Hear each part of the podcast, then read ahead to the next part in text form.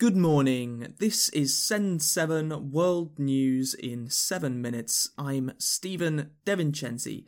The text of today's episode is at send7.org. Today is Monday, the 18th of January 2021.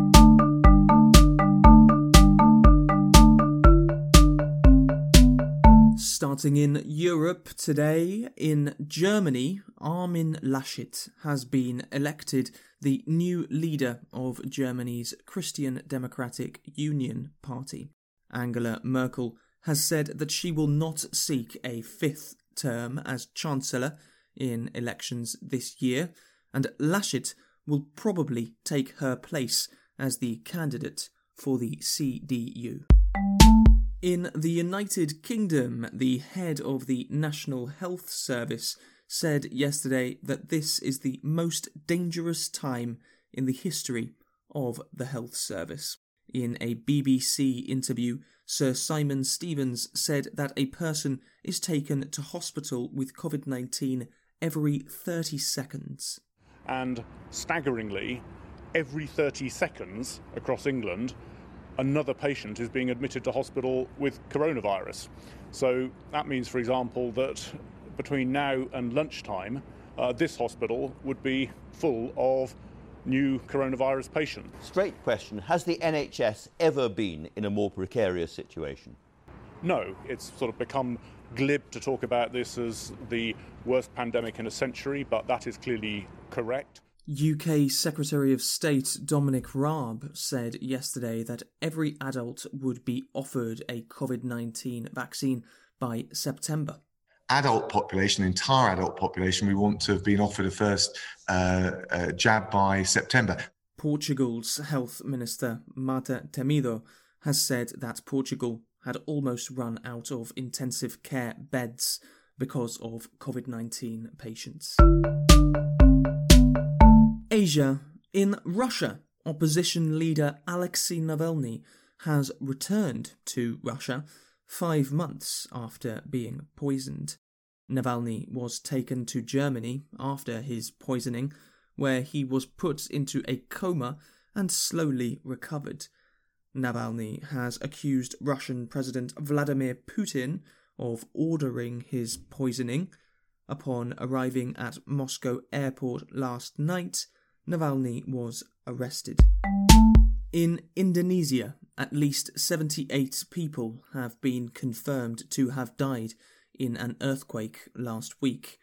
On Friday, a 6.2 magnitude earthquake hit Indonesia's fourth largest island, Sulawesi. In Afghanistan, an attack has killed two female judges. More on this from Maya Dill. In Afghanistan, two female judges were shot and killed in the capital city, Kabul, yesterday. The women were going to work at the Afghan Supreme Court when they were attacked. The attacker has not been caught and no group has taken responsibility for the murders. However, the Taliban is expected to be responsible. Recently, there have been many assassinations of politicians, journalists, and activists in Afghanistan. Peace talks between the Taliban and the Afghan government continue in Qatar.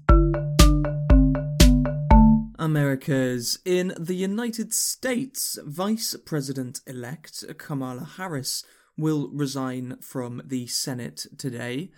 Her seat in the Senate will be filled by California's Secretary of State Alex Padilla. The Vice President of the United States can vote in the Senate when there is a tie of votes, as the Senate is now divided 50 50 between Democrats and Republicans. Kamala Harris is expected to often use this power. Harris will become the first female vice president when she is sworn in on Wednesday. Brazil has given emergency authorization to two COVID 19 vaccines the Oxford University AstraZeneca vaccine from the UK and Coronavac from China. Sao Paulo governor João Doria said that vaccinations could start immediately. Brazil has confirmed 210,000 deaths from COVID 19, the second highest number after the United States.